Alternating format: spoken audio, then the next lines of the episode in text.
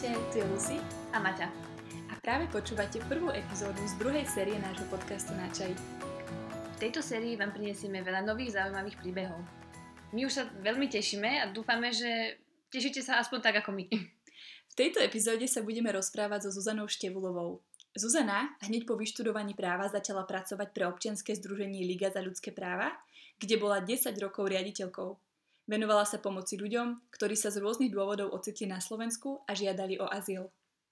Zuzana nám priblíži túto tematiku z trochu iného pohľadu, na aký sme zvyknutí z médií. Vysvetlí nám napríklad rozdiel medzi utečencami a migrantmi a aj to, ako sa dostanú na Slovensko, čím všetkým si vlastne musia prejsť, kým sa dokážu úspešne zaradiť do života na Slovensku. Povie nám aj to, čo všetko ju práca naučila a aké výzvy ju počas vedenia ligy postretli. V našom projekte Načej máme dve Mar- Martiny a, a obidve Martiny robili tento rozhovor so Zuzkou Števlovou. No Maťka, povedz mi, na čo sa najviac tešíš z tohto rozhovoru ty? Ja sa najviac teším na Zuzanin pozitívny a úprimný pohľad na svet a na všetky tie silné príbehy, ktoré nám počas rozhovoru pozdielala. Príbehy ľudí, ktorí um, si vďaka jej práci na Slovensku našli a vybudovali nový život. Super, tak poďme na to.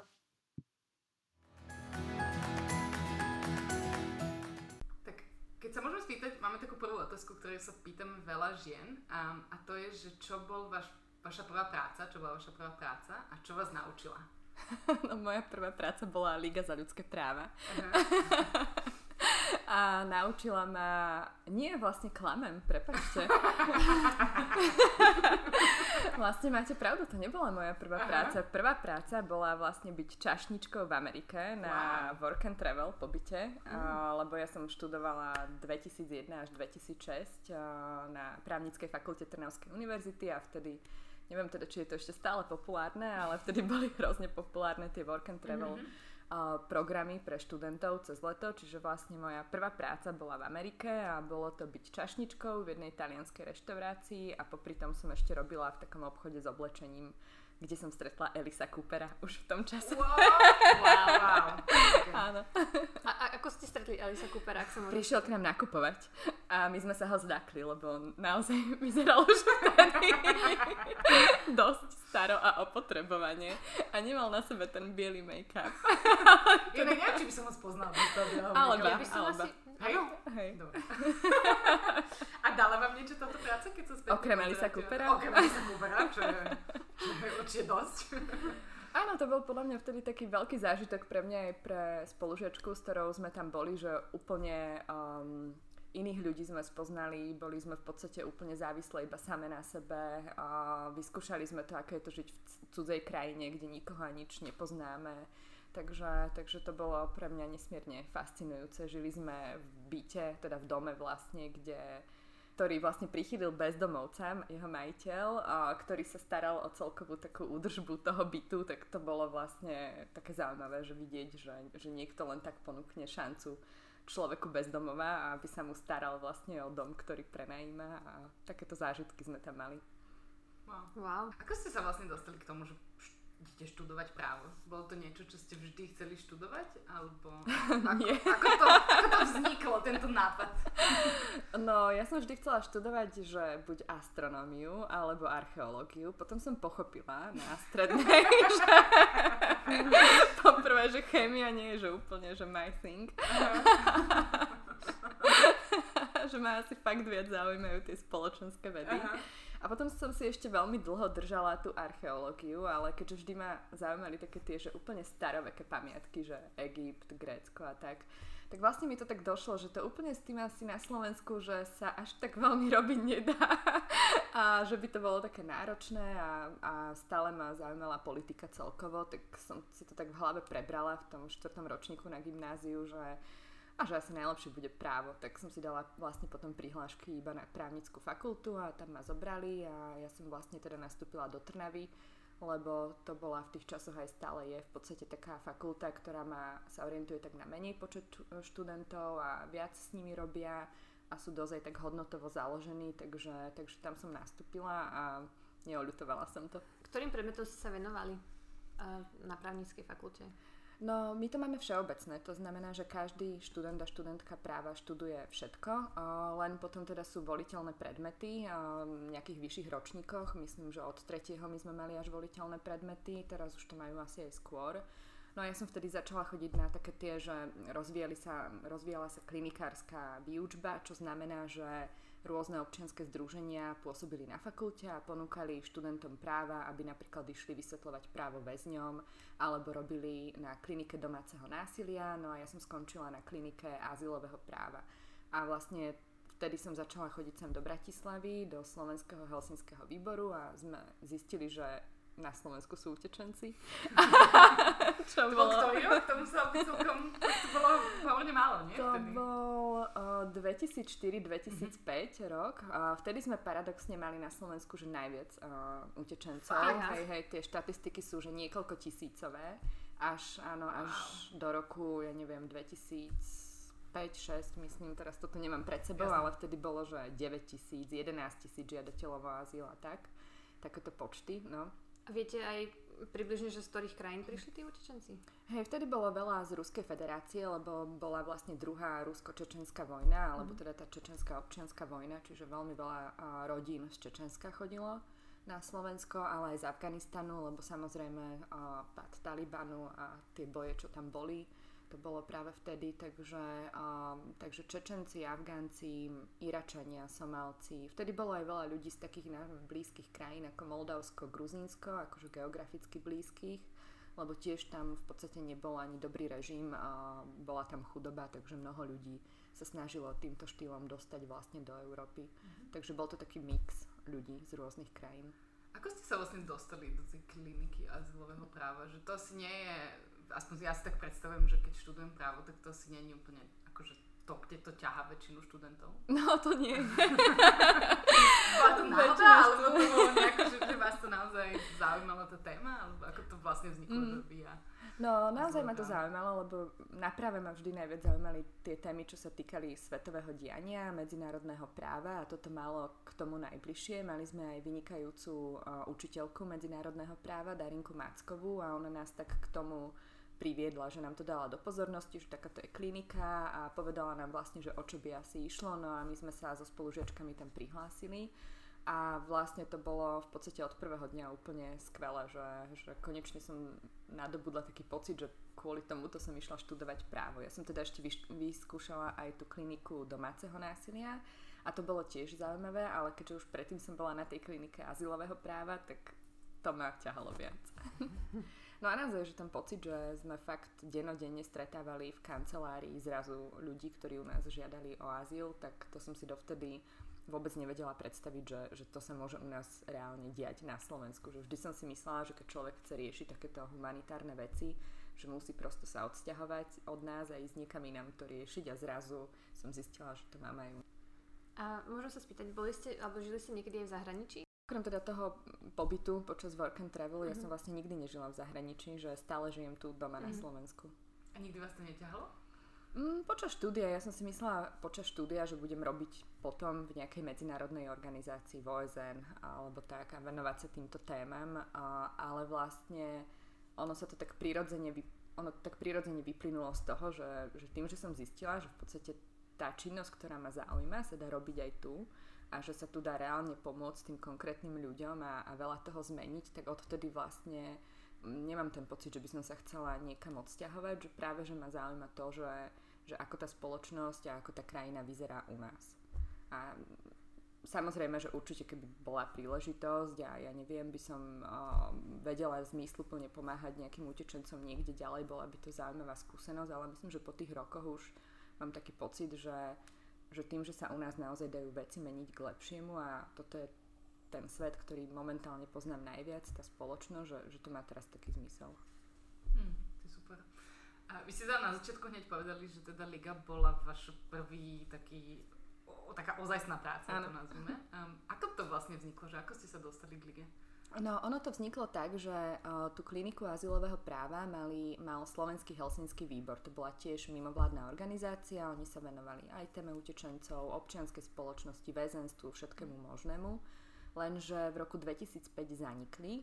Ja som bola vtedy v predposlednom štvrtom ročníku právnickej fakulty, no a tí právnici, ktorí sa tam venovali tomu azylovému právu, oni chceli pokračovať. Čiže si založili Lígu za ľudské práva, mali vtedy aj podporu od úradu Vysokého komisára OSN pre utečencov, lebo oni nechceli, aby skončila tá pomoc utečencom na Slovensku, chceli, aby to pokračovalo.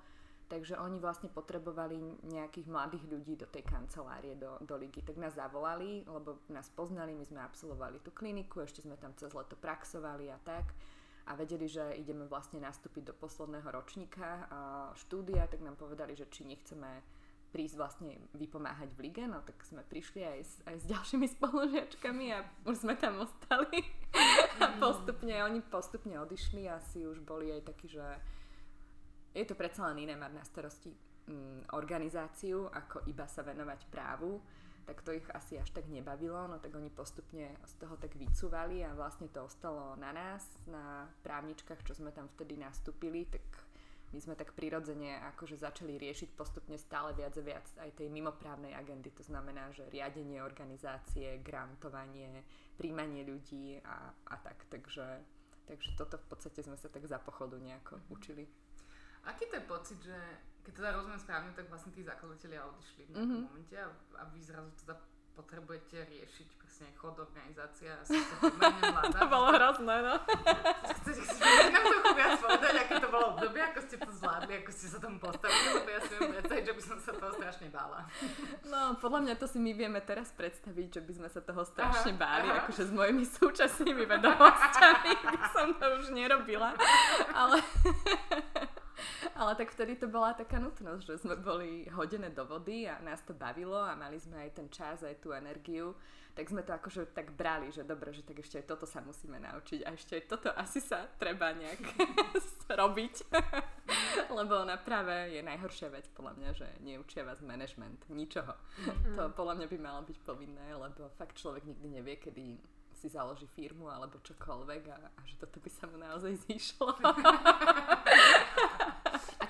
Bolo, keď ste začínali?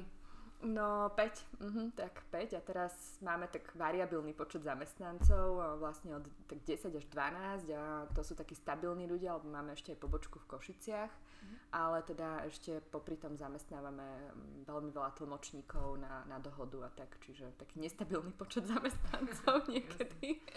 a vy ste sa stali hneď potom riaditeľkou? Alebo ako to vlastne, aká bola tá cesta od toho, že teda tu nás je 5 a niečo musíme riešiť, aby tá organizácia prežila, mm. až k tomu, že teda vy ste sa stali tou riaditeľkou?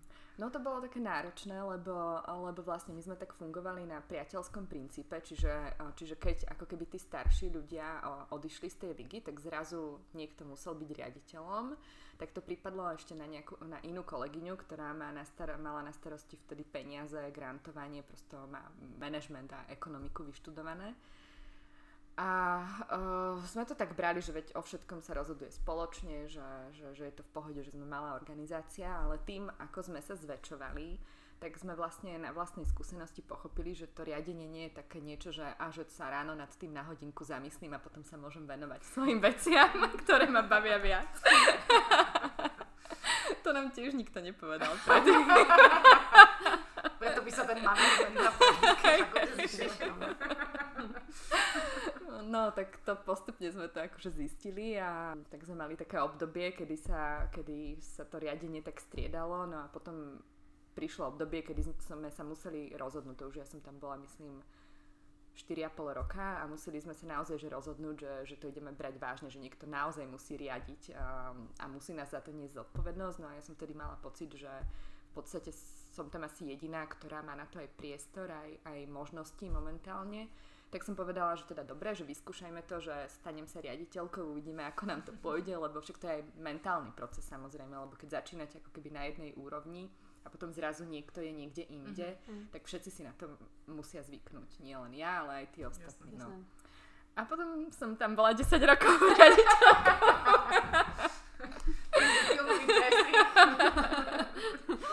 so všetkými možnými pozitívami aj negatívami, čo si viete predstaviť, že mohol tento proces prevádzať, takže prirodzene sme sa zase učili postupne na sebe pozorovaním, konzultáciami s inými. V istom období sme si najali aj takého, takú mentorku, ktorá vlastne nám vtedy nám vlastne uh, v tom polčase môjho riaditeľovania ona vysvetlila, že čo to vlastne všetko znamená aj odo mňa, aj vlastne od ostatných vo tej firme v úvodzovkách a, a to nám tak pomohlo konečne pochopiť, že o čom to vlastne je. Čiže by som povedala, že tak asi 4,5 5 rokov toho, ako som bola riaditeľka, že až vtedy som sa tak naozaj stala tou riaditeľkou, že, že aj tak pocitovo, aj, aj osobnostne, aj vlastne celkovo tá organizácia to tak pochopila. No.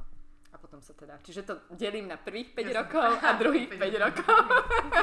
Je niečo, čo si myslíte, že ste v tom procese spravili dobre? Mimo asi tej mentorky, že mm-hmm. to mhm. si hodnotíte ako pozitívnu vec. A niečo, čo by ste možno že spätne že spravili ináč? No ináč určite by som už nenechala organizáciu niekomu neskúsenému. Že toto my sme fakt vnímali, mm, že nemáme ako keby niekoho, na koho sa vieme obrátiť s týmito problémami a kto nám to vie vysvetliť. Čiže taký, taký ten mentoring by som určite začala s ním oveľa skôr a mohli sme si kopec problémov ušetriť a nervov a tak.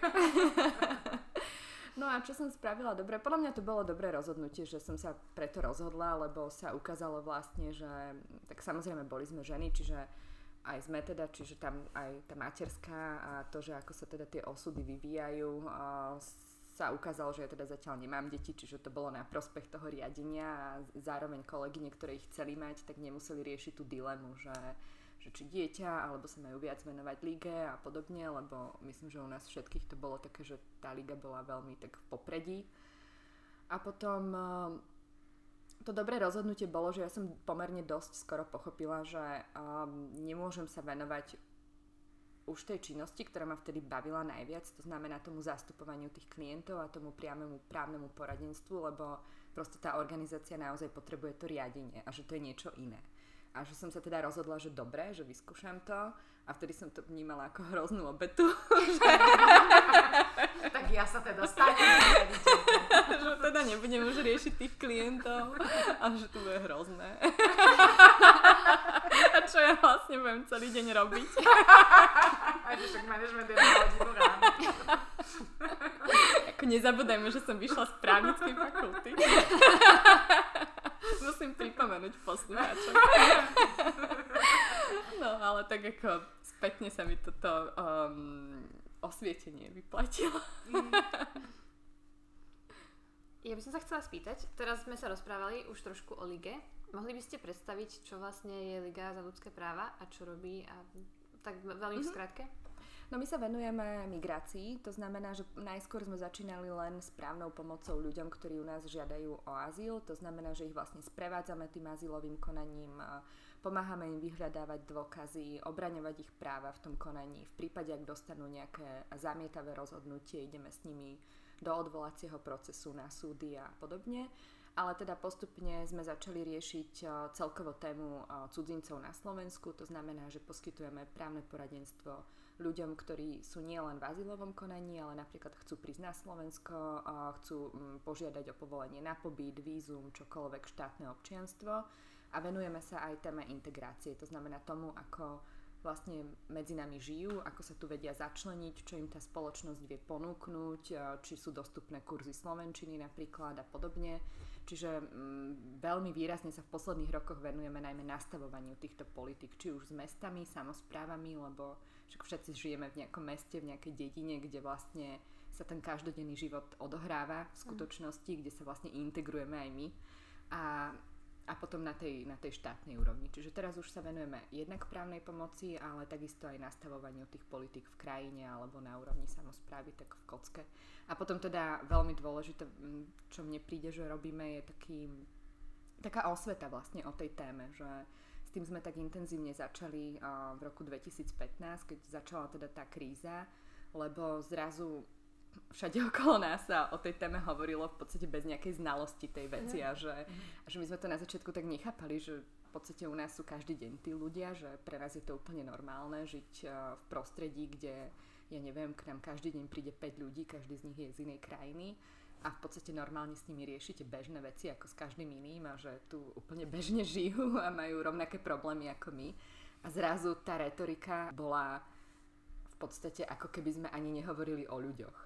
Uh-huh. A vôbec sa nevysvetľovali dôvody, prečo ľudia utekajú zo svojej krajiny a v porovnaní teda s tým, že prečo niektorí ľudia sa rozhodnú prosto ísť pracovať niekam inám, hej, že to sú rôzne dôvody, rôzne cesty.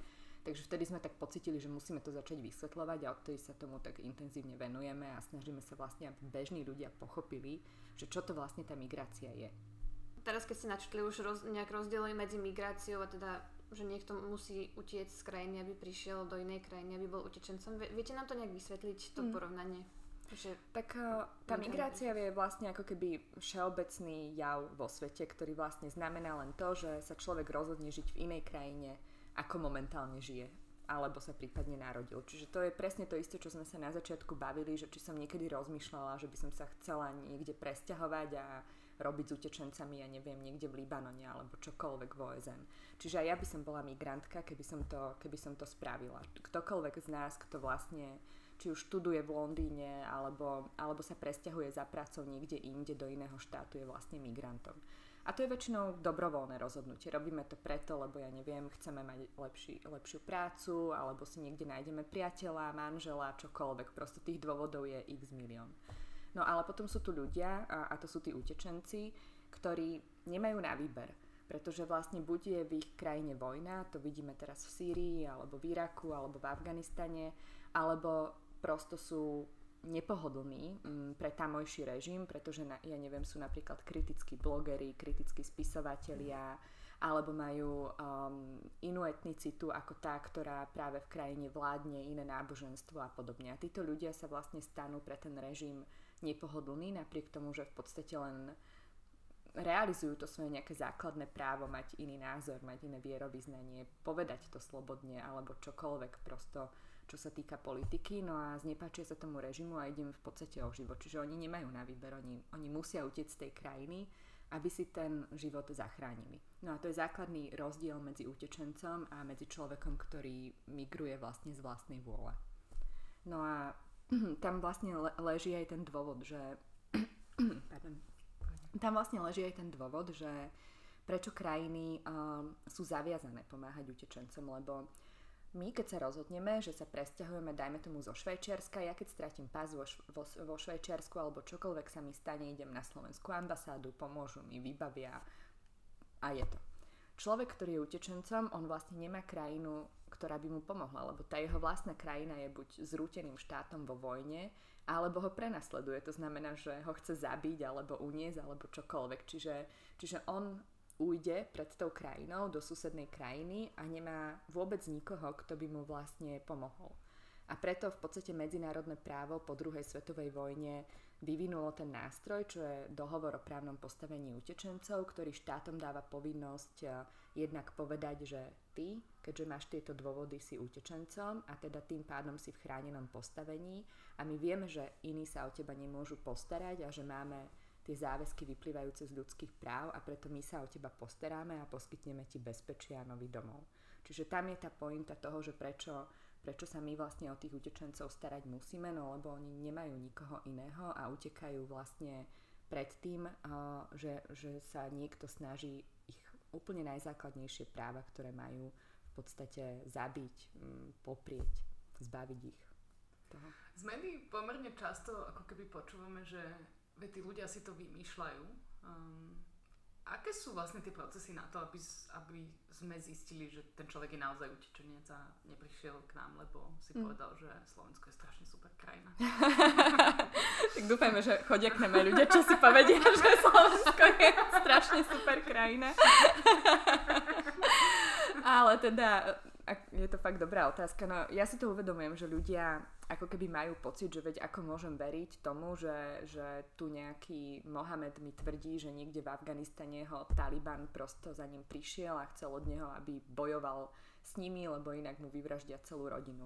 Že to si bežný človek podľa mňa nevie predstaviť, že akým spôsobom sa toto dá overiť. No ale a veľmi sa o tom ani nerozpráva, čiže je dôležité povedať, že normálne existuje vlastne konanie pred našimi orgánmi, to sa volá, že azylové konanie a vedie ho špecializovaný úrad, migračný úrad Slovenskej republiky, ktorý patrí pod ministerstvo vnútra.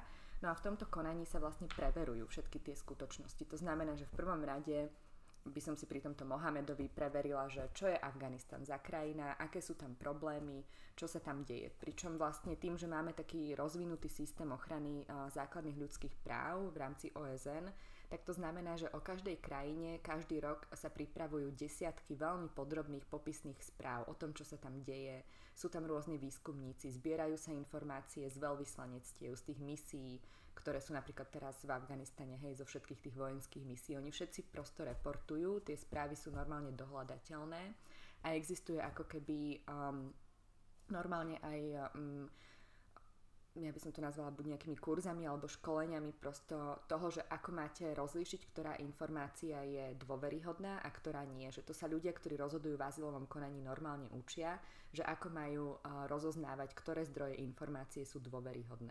A na základe toho vlastne aj súdy, keď skúmajú, že či ten migračný úrad um, rozhodol správne, oni v prvom rade skúmajú, že aké správy, aké informácie on použil a že či použil dôveryhodné zdroje. A keď použije dôveryhodné zdroje, tak vtedy to jeho rozhodnutie podporia a keď použije zdroje, ktoré sú pochybné, ktoré nemajú oporu v tom dianí v tej krajine, tak napríklad to rozhodnutie zruší.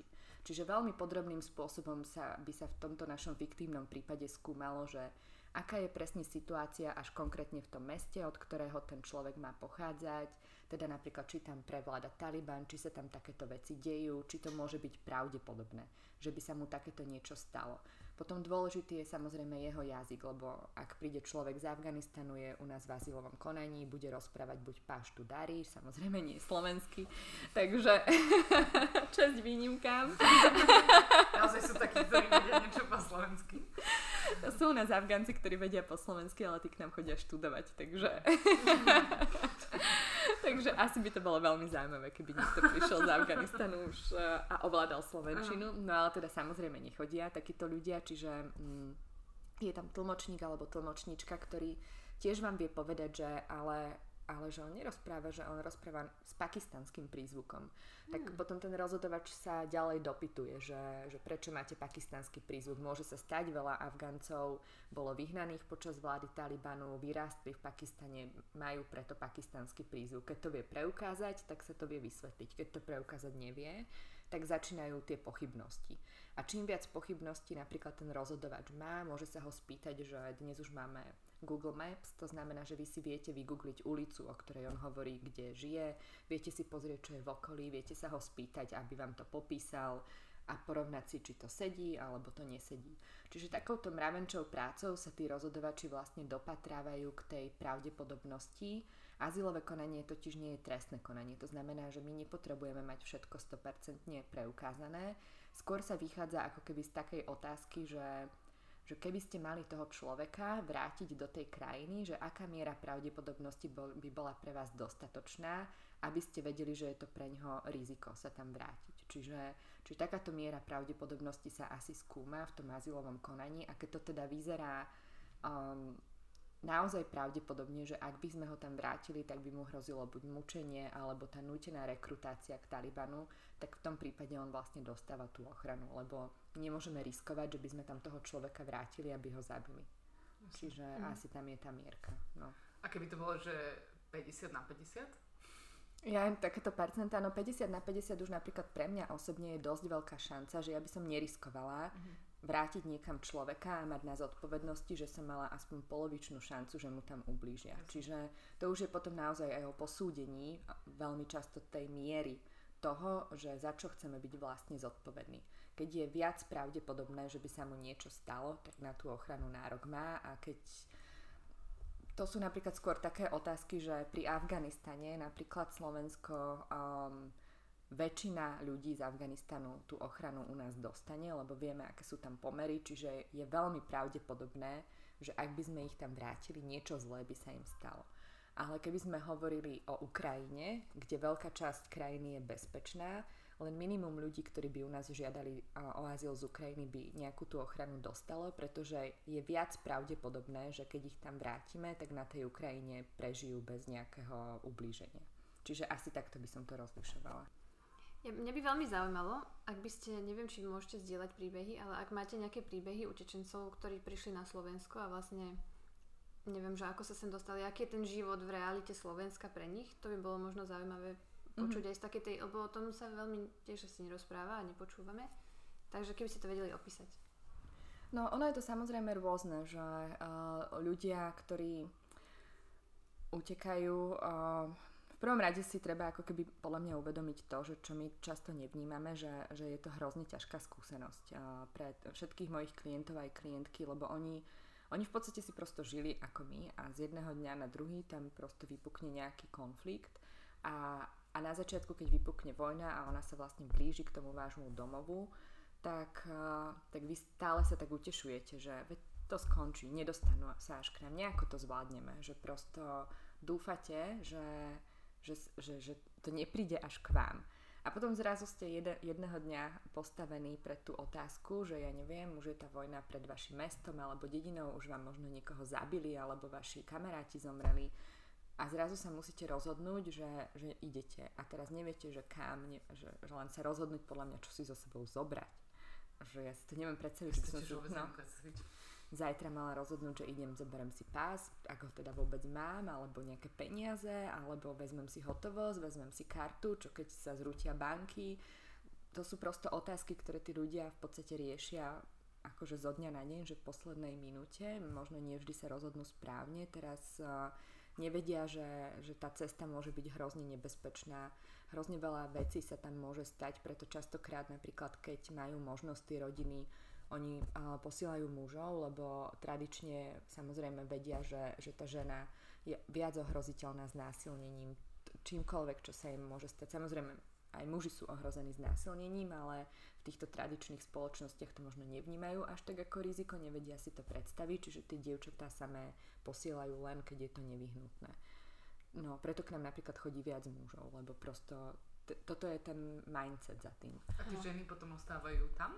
Hej, mnohí ľudia majú taký pocit, že veď, uh, že, že vo vojne, najmä v sírskej, že teda budú v podstate chcieť zabíjať alebo rekrutovať iba mužov, lebo ich potrebujú, hej, že majú pocit, že tá žena možno nie je úplne tak v tej spoločnosti vnímaná ako nejaký činiteľ, čiže si myslia možno, že, že to bude v pohode, že, ostan- že ona keď tam ostane, jej sa nič nestane. Čo nemusí byť dobré rozhodnutie samozrejme, a samozrejme v čase, keď už tá vojna naozaj že zúri a bombardujú vám, ja neviem, Alepo, tak tam utekajú celé rodiny, lebo tam už prosto sa nevyhnete tomu, že sa vám niečo môže stať. No a oni v podstate absolvujú tú cestu, ktorá trvá, ja neviem, dní, týždne, niekedy mesiace. Um, sú vlastne odkazaní len na tie informácie, ktoré majú od tých prevádzačov, cez ktorých idú a a to je hrozne nebezpečné, lebo neviete, kto to sú tí ľudia. Oni častokrát robia to, že vy síce niečo zaplatíte, ale potom vám v polke cesty povedia, že to je málo, musíte si to odpracovať. Tak sa tomu človeku kľudne môže stať, že ostane niekde zaseknutý a v otrockých podmienkách buď pracuje, alebo je sexuálne zneužívaný čokoľvek. Samozrejme nie je výnimkou to, že ľudí prosto predajú do otroctva na orgány a podobne to sa deje v Líbii momentálne. No a potom teda toto všetko prežijete a nejakým spôsobom sa dostanete do Európy. Treba skončia tu na Slovensku, že ich v nejakom kamione um, odhalia a zistia, že sú v nejakej krajine, kde musia požiadať o azyl. Často oni vlastne o Slovensku veľa nevedia, lebo to, čo my napríklad zažívame, je, že, že väčšina ľudí pozná Československo, ešte tak akože z tých starších dôb, ale to Slovensko no, im úplne že nie je známe. Čiže mnohí z nich ani ne, že mnohí napríklad nechodia do školy, lebo tie konflikty v Iraku, v, v Afganistane, v Somálsku trvajú už aj dekády, čiže aj veľa ľudí napríklad má také prerušované vzdelanie, to znamená, že začali chodiť do školy, teraz je neviem, museli ujsť pred bombardovaním, tak prosto niekde nechodili alebo boli v utečeneckom tábore v nejakej provizornej škole, čiže, čiže tá vojna, keď tak dlho trvá, má devastačné účinky samozrejme aj na tú spoločnosť, na úroveň vzdelania. Čiže nemôžeme úplne od nich čakať, že, že vedia, že čo je Slovensko a kde leží, lebo však ani my tie africké štáty by sme asi všetky nevymenovali ani teraz a to nemáme aj. ani vojnu v krajine. Takže potom je pre nich aj náročné ako keby uh, vlastne pochopiť, že že musia tu ostať, lebo oni s tým nikdy nerátali. Oni samozrejme vedia, že existuje nejaké Nemecko, Veľká Británia a, a tam ako keby mali tie svoje očakávania, že tam ideme, to bol ich cieľ a zrazu náhlým, krutým spôsobom sú tu a musia sa v podstate s tým všetkým vyrovnať, že čo sa stalo čo, doma po ceste, teraz zrazu sú tu, oni čakali niečo iné aj to je po, hrozne náročný, psychicky náročný proces. No a potom... Ono, keď sa môžem spýtať, že ono je to vlastne tak, že keď ich nie v nejakej krajine chytia, tak tam musia požiadať o azyl. V rámci Európskej mm-hmm. únie, áno, máme mm-hmm. vlastne pravidlo, že tam, kde do ktorej krajiny vstúpite ako do prvej v rámci Európskej únie, tam musíte ostať a žiadať o azyl. A keby sa pohli ďalej, tak vlastne ich aj tak vrátia sem na Slovensko. Mm-hmm. Aby, je to v podstate ten princíp solidarity v rámci európskych mm-hmm. krajín, aby žiadna krajina nebola neprimerane zaťažená um, príchodom veľkého počtu žiadateľov o azyl, lebo kedysi, keď sa ten systém tvoril, tak v podstate veľmi veľa ľudí chodilo um, nie takto cez stredozemné more, ale napríklad bolo ľahšie získať možno vízum alebo nasadnúť do lietadla, čiže chodili, ja neviem, do Nemecka, do Veľkej Británie a tak a to sa im samozrejme tiež nepáčilo a, a preto tieto štáty tlačili na tento princíp prvej krajiny, do ktorej sa vstúpi, aby vlastne každá z tých krajín Európskej únie bola tak nejak rovnomerne podľa svojich možností zaťažená touto témou. No a oni potom teda absolvujú to azylové konanie a teda keď sú úspešní, čo teda aj to azylové konanie je častokrát, že hrozne ťažké. Je to jednoduchšie samozrejme pri ľuďoch, ktorí utekajú pred vojnou a mali šťastie, dajme tomu, že sa im nikdy nič nestalo. Ale máte veľa klientov a klientiek, ktorí naozaj že zažili, že mučenie, Um, a to sú hrozne ťažké pohovory, že, lebo viete, že keby som ja bola obedzeť násilnenia, tiež vám tu asi nezačnem vykladať len tak sama od seba na hodinu, že čo všetko sa mi stalo. Čiže to je hrozne psychicky náročné aj, aj pre každého toho človeka jednak to priznať a jednak o tom hovoriť. A zmieriť sa s tým, že to musí povedať, lebo je to vlastne tá skutočnosť, ktorá mu ako keby pomôže dostať tú ochranu, tak to, to je také, že fakt, že hrozné, to si vždy, to sú také náročné pohovory, mm. že to, keď som kedysi ešte chodila, tiež, akože to človek musí sa nejako s tým snažiť vysporiadať vnútorne, že to aj počuje, aj, aj že toho, toho človeka vlastne pred sebou vidí. Tak to je také náročné veľmi, no a potom... A oni kde vlastne sú, keď, kým prebieha? Lebo ja si predstavím, že to azylové konanie je asi niečo, čo netrvá, že dva dní. Mm niekoľko mesiacov. My máme na Slovensku viacero zariadení vlastne našťastie, kde sú ubytovaní. Migračný úrad to prevádzkuje. V Humennom je uh, také príjmacie zariadenie, kde uh, oni prejdú základnou lekárskou prehliadkou, aby sa zistilo, či netrpia nejakými chorobami. Ak áno, tie sú v karanténe, vyliečia sa, potom pokračujú ďalej a tam je aj ten prvý pohovor s nimi urobený, no a potom, keď skončí tá karanténa, tak idú buď do Rohoviec, alebo keď sú to rodiny s deťmi, do Opatovskej Novej Vsi, aby neboli spoločne s, so slobodnými ľuďmi, tí sú v Rohovciach a tam vlastne čakajú na výsledok toho azylového konania. Čiže to je taká ubytovňa, väčšinou sú to nejaké bývalé ubytovne ministerstva vnútra, kasárňa alebo tak prerobené na to, aby tam naraz mohlo vlastne takto bývať viacero ľudí. V podstate aj ten život v tom tábore je taký náročný psychicky, lebo to si samozrejme viete predstaviť, že to nie je byt. To znamená, že nemáte tam veľa súkromia, čiže aj s tým sa človek musí nejako vyrovnávať aj počas tej cesty, aj počas toho pobytu v tom tábore. No a teda keď už konečne sa dopracuje k tomu výsledku pozitívnemu, tak zás to je asi iba takže pár dňová radosť, lebo potom začína tá integrácia. To znamená, že treba mu niekde nájsť bývanie, čo je enormne ťažké na Slovensku, lebo tie organizácie, ktoré už teda riešia ten integračný proces, tým, že nemáme tie nájomné byty, tak vlastne musia v podstate platiť komerčné nájomné. Čiže, čiže to je enormne ťažké zohnať nejaké bývanie pre nich. A potom sa začínajú kurzy slovenčiny, potom sa začína sociálno-kultúrna orientácia um, a teda hľadanie práce. Akurát teda včera sme mali diskusiu v Bratislave s takými ľuďmi, ktorí teda pochádzajú aj z Afganistanu a z okolností, ale tento pán bol z Viedne a teda dosť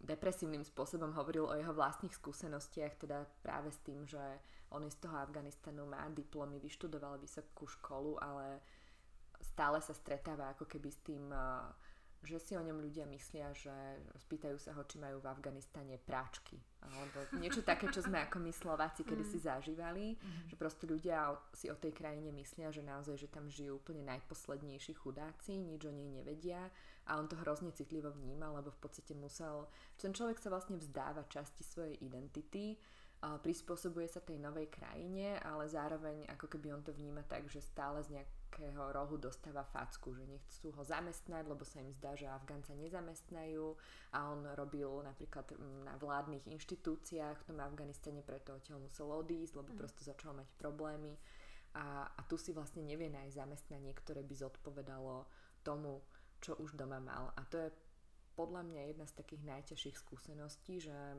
pre deti je to celkom ľahké, lebo oni začnú chodiť do školy, vlastne majú nových priateľov, rýchlo pochytia ten jazyk a budujú si ten život. Ale keď už toto zažijú ľudia, ktorí majú doma už nejakú pozíciu, to znamená, že my s našim okruhom známych, s našim postavením v spoločnosti, keby sme zrazu museli niekde utiec a začínať od znova, že v McDonalde, tiež by sme to veľmi náročným spôsobom brali psychicky. Čiže toto je pre nich hrozne ťažká skúsenosť, ktorá potenciálne veľmi často ľudí vie aj veľmi, veľmi nadlho frustrovať. Nie všetkých, ale, ale je to mimoriadne psychicky náročné. No a teda my sa im pomáha, snažíme s tým nejako pomôcť, aby to zvládli. Máte možno aj nejaký pozitívny príbeh e, niekoho, kto to ako keby celé zvládol a možno vy ste s ním išli tým procesom, lebo si mm-hmm. predstavujem, že asi asi to sú roky vzťahu, áno, áno. s tými Hej, väčšina našich klientov, čo už aj sú štátni občania, to je naozaj, že my s nimi v podstate žijeme niekoľko rokov, že ich sprevádzame tým procesom, ale teda akože napriek tomu, že že ja viem, že som to hovorila tak depresívne, len prosto ono je to, že fakt ťažká skúsenosť, že, že nie je to ľahké pre toho človeka a to považujem za také dôležité zdôrazniť, ale že napriek tomu, čo prečo, čo aj mňa vždy tak motivovalo, že, a myslím, že aj ostatných v našej kancelárii, že, že prečo to napriek tomu robíme ďalej, lebo my vlastne reálne vidíme, že tí ľudia to vedia zvládnuť. Že napriek tomu, že je to také hrozné a že ja si častokrát hovorím, že keby som bola v ich koži, že fúha, že neviem, či by som to mm. dala, tak normálne, že tí ľudia, ktorí sú tu u nás, mali sme v podstate Iračana, ktorý ako prvý u nás s doplnkovou ochranou vyštudoval vysokú školu, založil si firmu, už má štátne občianstvo, prosto a takýchto veľa, no a potom ich vidíte, že oni akože idú prvýkrát na voľby, ako štátni wow. občania, že si na Facebook capne tú fotku, že pri volebnej úrne a že to je taký pocit, keď to akože ja vidím, že vtedy sme takí hrdí na nich, že mm že vlastne, že ten človek sa normálne zmobilizoval, dostal to občianstvo, cíti sa tu dobre a až tak, že ide voliť, tak to je, to je úžasné. Alebo proste ich sledujete, že prídu s tými deťmi, ktoré sú malé, začnú nás chodiť do školy a postupne vlastne rastú a, a volia si, že ja neviem, idem na medicínu, alebo teraz máme takú mladú slečnu z Afganistanu, ktorá hovorí, že ona pôjde do Oxfordu študovať. Pina. Takže... Wow. Takže je to také, také skvelé vidieť tie, tie životné osudy a vidieť podľa mňa hlavne to, že, že oni vlastne u nás dostali tú šancu, že to si u nás si ľudia myslia, že k nám nikto nepríde, že naša krajina, že je úplne že hrozná, že kto by tu už chcel žiť, ale to nie je pravda, lebo vlastne my keď vidíme, že tí ľudia to napriek všetkému u nás zvládli a že tu našli ten nový domov, tak to je také, také že wow, že si poviem, že je, že že, že my sme im pomohli, že, že Slovensko im vlastne dalo ten nový domov. A teraz vlastne je taký prípad, um, tiež sa o tom veľa nehovorí, ale ak niekomu niečo hovorí meno Sára Karimi, to je vlastne taká mladá Afgánka, ktorá k nám prišla ako herečka pred x rokmi, 15 možno, dostala tu azyl, vyštudovala vlastne filmovú fakultu, už má slovenské štátne občianstvo a vrátila sa do Afganistanu natáčať filmy. Ona chce točiť filmy o afgánskych ženách. A jej film je momentálne vlastne nominovaný na Oscara za Afganistan. Wow, a to je wow. Afgánka so slovenským pasom, ktorej vlastne Slovensko zachránilo život, dalo jej budúcnosť, vyštudovala tu a teraz v podstate toto robí, že je Angelina Jolie ju niekoľkokrát endorsovala, že podá po... Wow, ja mám. No, No a že to sú takéto príbehy, že vidíte, že tá naša krajina, že akokoľvek sme mali a neviem, čo všetko sa o nás hovorí, aký sme xenofóbni, že my vieme dať tým ľuďom ten nový domov. A to je hrozne dôležité, lebo, lebo tie ich životy sa tým tak vlastne zachránia, že my normálne reálne vieme zachrániť ľudské životy týmto. A to mne príde, že hrozne dôležité. Mm. Toto sú veľmi silné príbehy. Mm-hmm. Mm-hmm. Je niečo, čo vieme robiť my, obyčajní ľudia, aby sme tomu pomohli nejako, tej, tej hey, integrácii alebo Podľa mňa, že byť otvorený a, a kriticky sa normálne o to zaujímať, že reálne prosto neuspokojiť sa tým, že všade prosto zo všetkých sa tu robia, ja neviem, nejakí kriminálnici, teroristi, ale prosto príjmať to tak, vedieť si to predstaviť. Stačilo by podľa mňa len, keby sme si vedeli predstaviť, že sa to môže stať aj nám a že ako by sme asi my reagovali, lebo aj keď ja neviem, niekde v médiách sa ukazujú také tie fotky, masovky, že ľudia v člnoch alebo čokoľvek, tak vždy si viem predstaviť, že že veď ja keby som bola v takejto situácii, že to nie je prosto masa ľudí, ktorá má jeden mozog, tam sú prosto individuálne osudy, ľudia, ktorí majú nejaké dôvody, pre ktoré to robia, možno niektoré sú legitimnejšie a niektoré menej legitímne, niektoré sú možno pre nás dobré, niektoré zlé, ale oni prosto niečo za tým je. A my by sme možno konali veľmi podobným spôsobom, že, že ja v podstate vždy sa snažím apelovať na ľudí, len aby si skúsili predstaviť, že že tí ľudia, že to nie sú oni, ale že to sme my a že čo by sme my robili a ako by sme sa my rozhodovali. Tak to môže spraviť každý podľa mňa. A myslíte si, že slovenská spoločnosť je už teraz v porovnaní možno pred desiatimi rokmi pripravená na takúto integráciu utečencov? Alebo ako to vnímate z tejto stránky? Ako pripravená, toto, ja veľmi nerada na túto otázku tak úplne odpovedám, že či pripravená alebo nepripravená, lebo akože z nejakého pohľadu my možno nebudeme, že nikdy, že pripravení, že keby sme čakali na tú nejakú imaginárnu mm-hmm. hranicu, mm-hmm. ktorú ani nikto nevie, že kedy sme pripravení mm-hmm. vlastne, že keď prieskumy budú hovoriť, že 70% je za alebo 100% je za. Mm-hmm. Že, a ono sa to deje, lebo už dnes, uh, teda bavili sme sa iba o utečencoch, ale, ale tých k nám prichádza veľmi málo, ale prichádza k nám strašne veľa ľudí za prácou. Že my už sme dnes krajina, kde chodia cudzinci pracovať a množstvo z nich možno odíde, ale množstvo z nich tu ostane. Rovnako ako kedysi, ja neviem, Turci ostávali v Rakúsku a v Nemecku, u nás poostávajú Srbi, Ukrajinci, lebo ja neviem, nájdu si tu manželky, manželov, prosto sa im tu zapáči alebo čokoľvek. Čiže tí ľudia sem už dnes chodia a dnes už sa do tej spoločnosti integrujú, že oni už sú tu s nami v meste, dopravný podnik zamestnal nejakých vodičov, my už ani nevieme možno, že nás v električke vezie nejaký pán z Ukrajiny, nevieme dokedy tu bude, možno sa stane slovenským občanom. Čiže my už sa nemôžeme pýtať, že kedy budeme pripravení, my už to vlastne teraz robíme a už teraz ano. sa to deje a čo môžeme vlastne spraviť je snažiť sa na to myslieť a ako keby zahrňať tých ľudí do toho života, že dávať im tie možnosti, čo ja viem, Slovenčina, aby teda existovali kurzy Slovenčiny, keď teda potrebujeme tú Slovenčinu, aby, aby sa naučili, lebo nie je to svetový jazyk a treba nejakým spôsobom spolu komunikovať. Ale potom sú to aj také veci, že ja neviem, pripravuje sa parkovacia politika v Bratislave, čiže keď sa pripravuje, tak to mesto musí myslieť nielen na to, že sú tu slovenskí štátni občania, ktorí žijú v tomto meste, ale že sú tu aj cudzinci, že treba len, že keď bude nejaká aplikácia, či berie aj teda tie doklady, ktoré majú oni, že to sú také, také milión drobností, na ktoré musia vlastne tie štátne orgány alebo mestské myslieť a tým pádom sa vlastne otvára tá cesta, že tí ľudia vlastne nie sú vylúčení z toho života, že majú možnosť participovať. A to je také dôležité a to už teraz sa deje. Poďme možno späť k tomu vášmu postaveniu riaditeľky um, ligy. Um, ešte, hej. Ešte. Je to, je to, je to pre nás veľmi, veľmi zaujímavé. A mňa by asi zaujímalo, že Neviem, že či si bežne človek vie predstaviť, že čo to vlastne znamená byť riaditeľkou organizácie, ktorá je mm-hmm. Liga.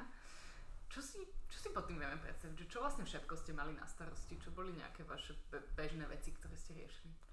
Tak eh, v podstate úplne ako keby nastavovanie tej politiky, tej organizácie, rozmýšľanie o jej programovej budúcnosti, to znamená, že čomu sa budeme venovať ďalších 5 rokov, dajme tomu, akým témam, kde nám treba napríklad niečo pridať alebo posilniť, kde naopak možno máme um, už stabilizovanú tú situáciu, tak sa môžeme sústrediť viac na niečo iné rôzne finančné plánovanie, to znamená ako keby vyhľadávanie tých možností, um, tých grantov alebo sponzoringu a podobne, nadvezovanie rôznych kontaktov, reprezentácia tej organizácie, um, riešenie rôznych vecí dovnútra, to znamená, že, že, že tá práca je vlastne úplne rovnaká, ako keď máte firmu, čiže každý podnikateľ, ktorý niekoho zamestnáva, tak si asi vie predstaviť, že čo som robila ja, že v podstate presne to isté Riešila no, som tú organizáciu dovnútra, to znamená vo vzťahu k zamestnancom a zamestnankyniam, to, aby mali všetci dobré pracovné podmienky, to je pre nás akože tiež dôležité, lebo tá práca aj pre tie moje právničky, že to je fakt, že enormne vyčerpávajúce. A častokrát je to tak, že napríklad aj v noci alebo večer, lebo niekoho niekde zadržia, sú nejaké výsluchy, čiže, čiže pre nás dôležité, aby, aby aj tí, ktorí u nás toto robia, že mali možnosť takého, takého nejakého odreagovania, alebo aby sa dobre cítili v tej práci, lebo mm, to sme napríklad tiež my kedysi nevedeli, že, že to môže byť také psychicky náročné a človek keď má že 20, tak má pocit, že všetko zvládne. Ale teda potom akože prídu aj také situácie, že ľudia vám aj umrú, že proste máte klientov, ktorí vám umrú, hej, alebo sa niečo zle deje, že nedokážete pomôcť každému a, a že s tým sa treba vedieť vysporiadať. No a tak my sme sa aj veľmi snažili a pre tie mladšie kolegyne, aby to už oni nemuseli sa tak učiť na vlastných ako keby zlyhaniach a chybách, že ako sa s týmto vysporiadať a tak. Čiže to v posledných rokoch bola pre mňa taká dôležitá činnosť, no a potom všetko samozrejme také návonok, že jednak nastavovanie tej programovej a finančnej vízie a reprezentácia organizácie. Ako vlastne funguje financovanie ligy, ak sa môžem spýtať, mm-hmm. čo je vlastne, odkiaľ vlastne berie liga peniaze? Väčšinou z grantov vlastne štát má nastavený systém financovania pomoci žiadateľom o azyl aj, aj cudzincom, ktorí sú tu legálne, čiže volá sa to, že Fond pre azyl, migráciu a integráciu a to sú spoločné fondy Európskej únie, ktoré sú určené v každom štáte práve na zabezpečenie toho, aby teda táto infraštruktúra existovala. Čiže my sa vždy uchádzame o možnosť teda financovať tieto naše aktivity, najmä z tohto fondu. Teda zatiaľ sme celkom úspešní, sa nám darí, tak dúfam, že aj pod novým vedením to tak bude a Inak, keby chceli vlastne posluchači, posluchačky vedieť, tak na našom webe máme aj celé video o tom, kde si môžu so mnou pozrieť, že teda ja tam hovorím, že presne ako vyzerá to financovanie, takže keď pôjdu na našu web stránku, nájdú to tam úplne dopodrobne. Ja by som sa ešte veľmi rada vrátila o krok naspäť. Keď ste hovorili, že ste sa museli naučiť, ako sa vysporiadať s niektorými vecami a aj ste načrtli niektoré výzvy, ktoré ste mali, Viete nám povedať aj nejaké konkrétne veci, že ktoré ste sa napríklad naučili, alebo ako sa s tým vysporiadať, alebo že možno niečo, čo ste preto robili, aby ste si to nejak vybalancovali? Mm-hmm. No podľa mňa my vlastne sme ako keby v tej pomáhajúcej uh, profesii, že, že, že vlastne sme v denodennom styku s tým klientom a klientkou, čiže tam je hrozne dôležité si nastaviť aj tie hranice, lebo, lebo človek, keď to začne robiť, tak častokrát má pocit, že musí ako keby hneď všetko vyriešiť a toho človeka, že hneď dostať na nejakú úroveň a aby mu bolo dobre. Ale to sa prosto nedá. A že niekedy aj my musíme pochopiť, že, a, že je dobré byť striktný a prísny takouto prísnou láskou voči tomu klientovi, lebo potom aj on má tie hranice a je to častokrát ako keby potom je tá zodpovednosť na ňom, že mnoho ľudí k nám príde, vyloží nám svoj problém a má pocit, že, že my máme za ňoho rozhodnúť, že čo je pre ňoho najlepšie. A my sa ich snažíme naučiť, a to sa ale najskôr musíme my same naučiť, že, že nie, že my vám povieme tieto informácie a ako čo sa môže stať, keď sa rozhodnete pre toto, toto alebo toto riešenie, ale že vy ste zodpovední za ten život svoj a že vy sa musíte rozhodnúť. A to je hrozne ťažké toho klienta naučiť, lebo aj častokrát oni prichádzajú aj z menej demokratických krajín, nemajú ako keby túto individuálnu zodpovednosť v sebe vypestovanú, lenže zase my nemôžeme za nich rozhodovať, že to je u nás také pravidlo, že naozaj, že tí ľudia že sú sami zodpovední za svoj život a že my nemôžeme ísť do toho rizika, že rozhodneme za nich a bude to zlé a potom, čo, čo by sme potom robili, Aha. že to proste takto nefunguje. Čiže to je taká najťažšia vec podľa mňa, čo sa u nás musia aj noví ľudia, čo prídu k nám naučiť, že, že vedieť, ako keby udržať tú hranicu, aby ten človek bol donútený sám spraviť to rozhodnutie. A v konečnom dôsledku jemu to pomôže, lebo postupne on nadobudne takú tú dôveru aj sám seba, aj, aj svoje vlastné schopnosti a to je podľa mňa v tom procese tej integrácie a adaptácie na život v našej spoločnosti, ktorá je častokrát úplne iná ako, ako u nich doma, iné vzorce tu fungujú, tak toto je prosto hrozne dôležité, aby sa naučil čo najskôr. Čiže je to taká vec, ktorú, ktorú sa snažíme ako keby a tie naše kolegyne nové naučiť. No a potom samozrejme to, že ako zvládať stresové situácie. Nie je to úplne jednoduché, že nejakým spôsobom prosto u nás sú stále iba právničky, že nejak ženy majú uh, záujem o túto činnosť viac, ale, ale my teda chodíme často do toho policajného prostredia, do útvaru policajného zaistenia pre cudzincov a tak a, mm, a tam zase väčšinou pracujú muži a som mala taký pocit, že tí policajti, oni si síce na začiatku mysleli, že jej, to sú také milé mladé dievčatá, to bude pohoda. A potom zrazu zistili, že s nami prehrávajú na súdoch a oni to brali veľmi zle lebo neboli zvyknutí na to, že oni si nás prosto zaradili, že to sú také milé mladé dievčatá, od nich nebezpečenstvo nehrozí a, a zrazu sme sa prejavili spôsobom, ktorý by možno u muža právnika brali normálne, ale u nás to brali ako agresiu, hysteriu, čokoľvek. Čiže sme si prešli takými vecami, kedy o nás hovorili, že sme naivné, že sme hysterické, že my to robíme len preto, že sme zamilované do tých klientov a proste takéto veci. No a to vyplýva podľa mňa z toho, že, že fakt to policajné prostredie je také trošku špecifické. No. Nie je to vždy jednoduché si podľa mňa u nás zvyknúť na to, že keď obhajujete tieto práva týchto ľudí, že že, že, že nie veľa ľudí je vašim fanúšikom. Takže vy ste niekde aj písali o, na tému, o téme sexizmu. Mm-hmm. Čo si myslíte, že teda my ako ženy vieme robiť, keď sa ocitneme v takej situácii? Lebo ja sa musím priznať, že mne sa to niekedy stane aj teraz, že ja neviem, bola som u doktora a on mal proste sprosté poznámky, ja som tam sedela a hovorím si, Martina, povedz mu niečo. Mm. A nič som mu nepovedala. A potom som bola hrozne na seba nahnevaná, že, že ozví sa, povedz mu, že to nie je v poriadku, to, čo ti hovorí. Hej, len to nie je podľa mňa ľahké, lebo hmm. nás prosto programovo vychovávajú v spoločnosti k tomu, aby sme uh, v podstate boli vždy tie milé a príjemné a aby sme kvázi každého potešili, že, že a je hrozne ťažké podľa mňa vedome toto prekonať a ešte sa aj vystaviť tej nepríjemnej situácii, lebo vy keby ste mu v tom tej situácii odvrkli alebo čokoľvek povedali, on to nepochopí. On prosto žije v tom svojom stereotype a, a bude mať pocit, že, že vy ste tá hysterická ale... A ja by som mala tiež ten pocit, to je, to je to, to je ešte horšie. no, ja neviem, no ale myslím si zase, že, že musíme postupne sa naučiť žiť s tým pocitom, že nie každý nás bude mať rád, lebo, lebo to s tým súvisí, že, že v tom momente, ako sa začneme domáhať tých svojich práv a toho, aby s nami konali s rešpektom, nie každému sa to musí nevyhnutne páčiť. Že ja čo robím je vždy, že keď aj teda sa to snažím nejako adresovať, tak um, sa snažím aspoň dvakrát medzi tým nadýchnuť, lebo, lebo si poviem, že, že musím sa aspoň pokúsiť o to, aby ten človek mal pocit, že ho nezhadzujem, ale že teda sa snažím tak s rešpektom k nemu pristúpiť bez ohľadu na to, že prosto, že, že som fakt, že nahnevaná.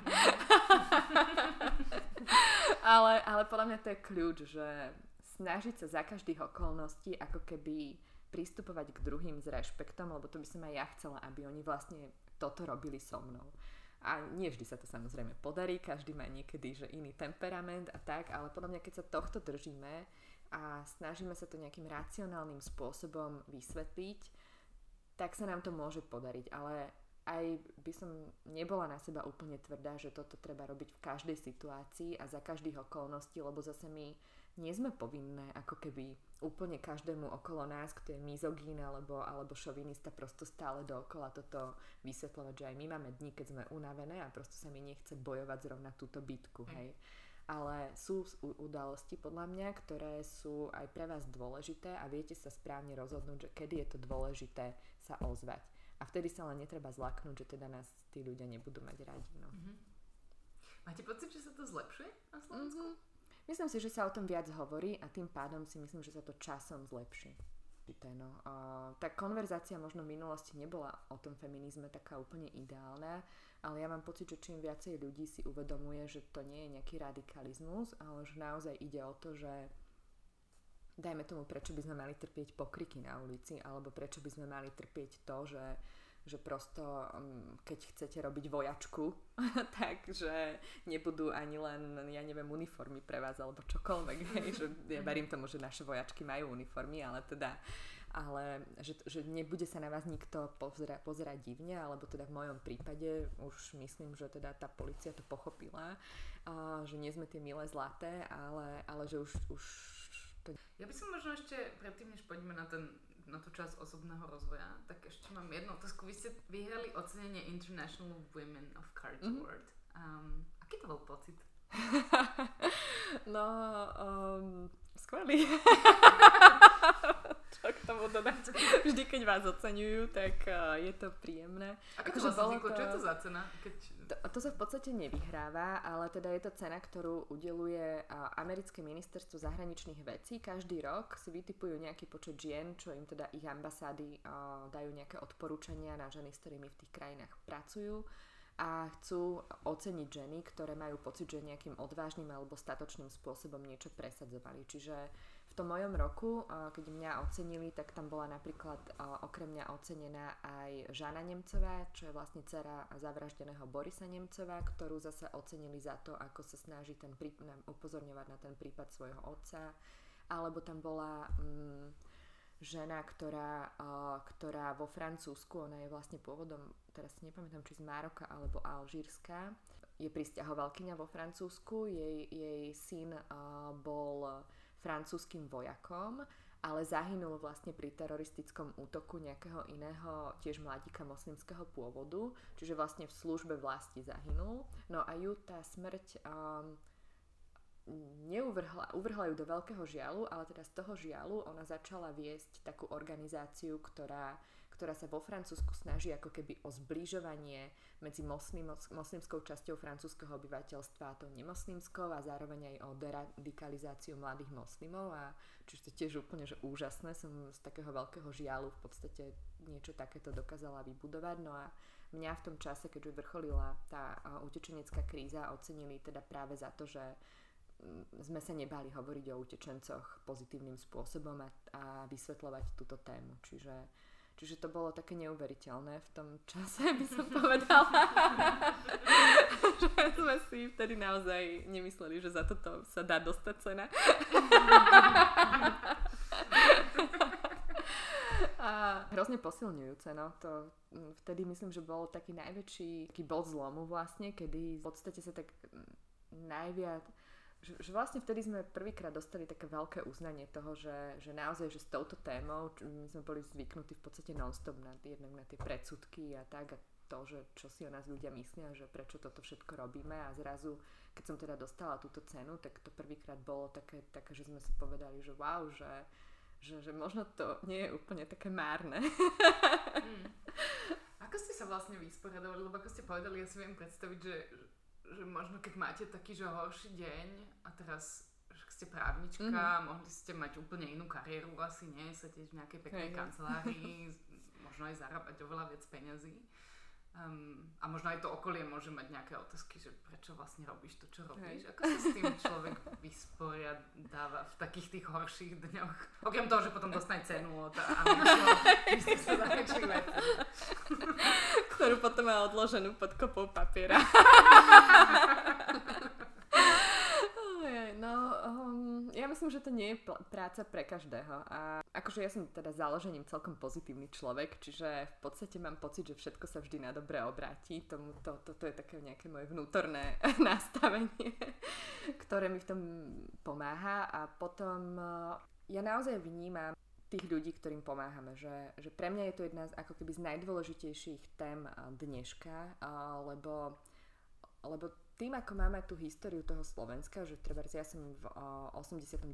hej mala 6 rokov, ale pamätám si, ako išiel môj otec demonstrovať, sme to teda preberali vlastne doma, potom bol ten hrozný mečiarizmus a, a ten pocit úplný toho strachu v tých 90. rokoch a potom teda to, ako sme, ako sme ho porazili a nastúpila teda reformná vláda a podobne a teda všetky tie udalosti spojené so Smerom a s Ficom, že, že ja to tak akože veľmi silno vnímam celý môj život, že akou transformáciou to Slovensko len, len prešlo a ako možno niekedy málo chýbalo k tomu, aby sa to zvrhlo.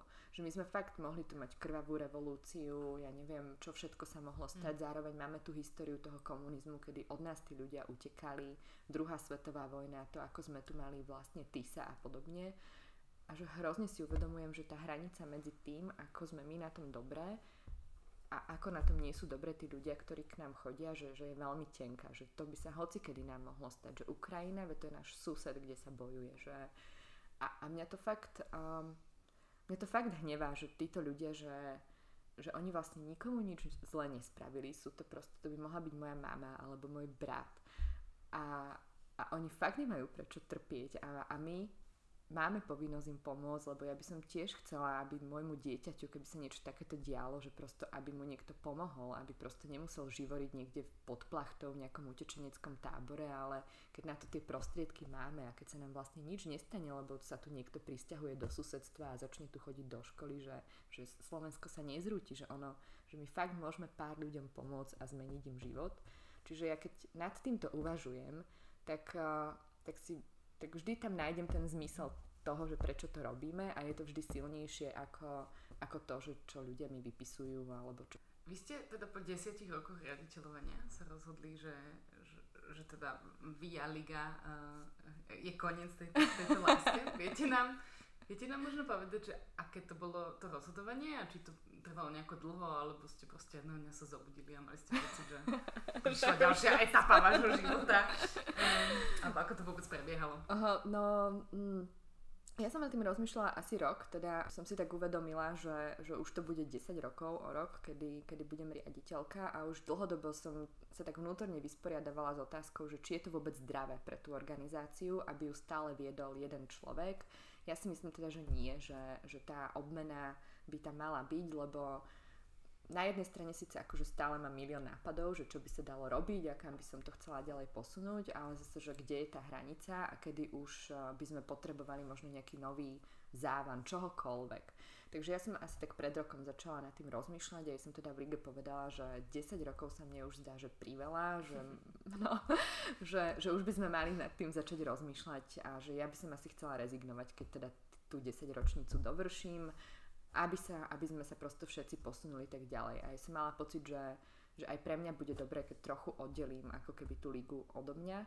Um, že, ne, že nemôže, že hoci kedy sa hoci komu môže hoci čo stať a nie je podľa mňa dobré, keď tá organizácia ako keby nemá iného človeka, ktorý by to mohol prevziať, alebo že je prosto iba naviazaná Jasne. na jednu osobu. Čiže tohoto som sa najviac bála, že ja tiež neviem povedať, čo so mnou bude o dva roky alebo o tri, aké budem mať životné plány a nechcela by som byť dôvodom, pre ktorý že zrazu sa môj život zmení a tá organizácia nebude vedieť, čo sama so sebou, lebo ja som to nebudovala pre seba, ale preto, aby tu ona bola a aby plnila vlastne tú misiu, ktorú podľa mňa má mať. Čiže ja chcem, aby tá liga vlastne bola na mne nezávislá a tak som sa rozhodla v podstate kvôli tomuto najmä, že, že teda, že tento rok rezignujem, no a medzi tým do toho došli aj tie spoločenské zmeny a my sme sa vlastne angažovali v Chceme veriť a, a v tých protestoch za slušné Slovensko.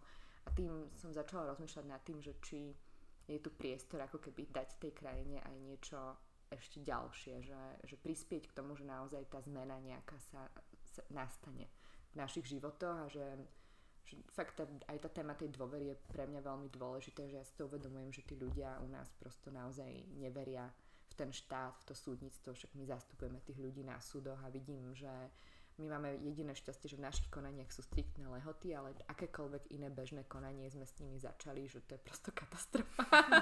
sa nedivím, že sa ľudia nechcú obracať na súdy alebo políciu a, a fakt ma to trápi, lebo si myslím, že že proste táto krajina má naviac, že, že je tu 21. storočie, nežije sa nám zle, alebo mohlo by sa mnohým ľuďom aj žiť lepšie s tými peniazmi, ktoré tu sú v tom štátnom rozpočte a, a máme prosto naviac podľa mňa celkovo. Takže teraz by som vlastne chcela prispieť k tomu, aby sme ten potenciál aj nejakým spôsobom začali dosahovať v našej krajine.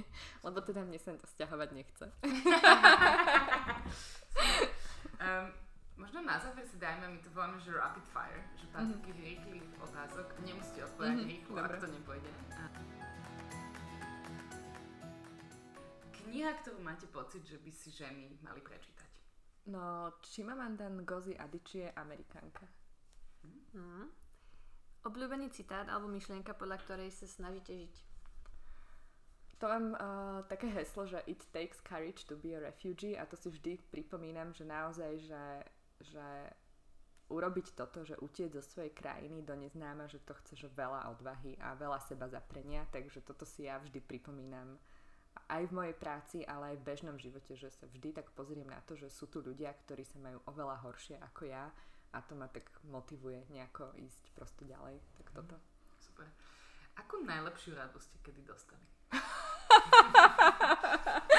Wow. Nie sú pre ľahké, rozumiem, rozumiem. Tak, toto je ťažké, neviem. Um, asi, že aby som sa úplne tak, že, uh, že, že netrapila tak sama nad sebou, že, že neprepadávala takým ako keby moc, ako sa to povie, že keď sa tak moc šprtáte sami v sebe a stratíte úplne, že, že ten nadhľad a, a no nadhľad, áno, mm-hmm. asi toto. Hm. Aká bola najhoršia rada, ktorú ste kedy dostali?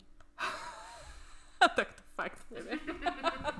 Nedostali ste takú, že však nerob s tými utečencami a choď do Ja, no tak takých, takých rád bolo, ale nikdy som sa ich nedržala, takže hej, Áno, áno, toto boli určite jedny z tých rád. Super. A úplne posledná otázka. Um, my sme sa párkrát rozprávali o tom, že, a vlastne vy ste to hovorili, že ženy majú častokrát pocit, že musia byť tie dobré, milé, dokonca dokonalé. A a vy ste v našich očiach pomerne inšpiratívna. Um, viete nám povedať nejaký príklad toho, že naozaj nie ste dokonalá? Juj, no tak uh, uh, samozrejme napríklad som dlho nevedela šoférovať. Hrozne som sa toho bála, akože podľa mňa aj 15 rokov som sa tomu vyhýbala. Mm. A teraz teda už šoférujem, ale wow. stále to nie je ideálne, takže potom, čo určite robím kopec veci zle. Um, tvrdohlava som. Uh, ne, nerada si priznávam chybu a určite by sa našlo ešte, ešte kopec iných ďalších vecí, ktoré nerobím vôbec, že dobre. Super. Tak Zuzana Štielová, ďakujem veľmi pekne, že ste prišli na, na Čaj podcast. Ďakujeme za váš čas. Ďakujem aj ja, bolo to fakt príjemné. Tak toto bola Zuzka Števulová. Dúfame, že vás jej príbeh oslovil takisto, ako oslovil nás. Veľmi by sme chceli počuť od vás, či sa vám páči naša práca, či sa vám páči naše rozhovory, tak máte akékoľvek nápady na vylepšenie, alebo ak chcete zdieľať niečo, čo sa vám páčilo, prosím dajte nám vedieť na našich sociálnych médiách. Nájdete nás pod hlavičkou na čaji na Instagrame a na Facebooku. A tiež by nás zaujímalo, ďalšími ženami by sme sa mohli porozprávať, alebo ktorých by ste príbeh chceli počuť, tak nám prosím tiež napíšte. Budeme veľmi radi. Ďakujeme slovenskej firme Slido za podporu tohto projektu.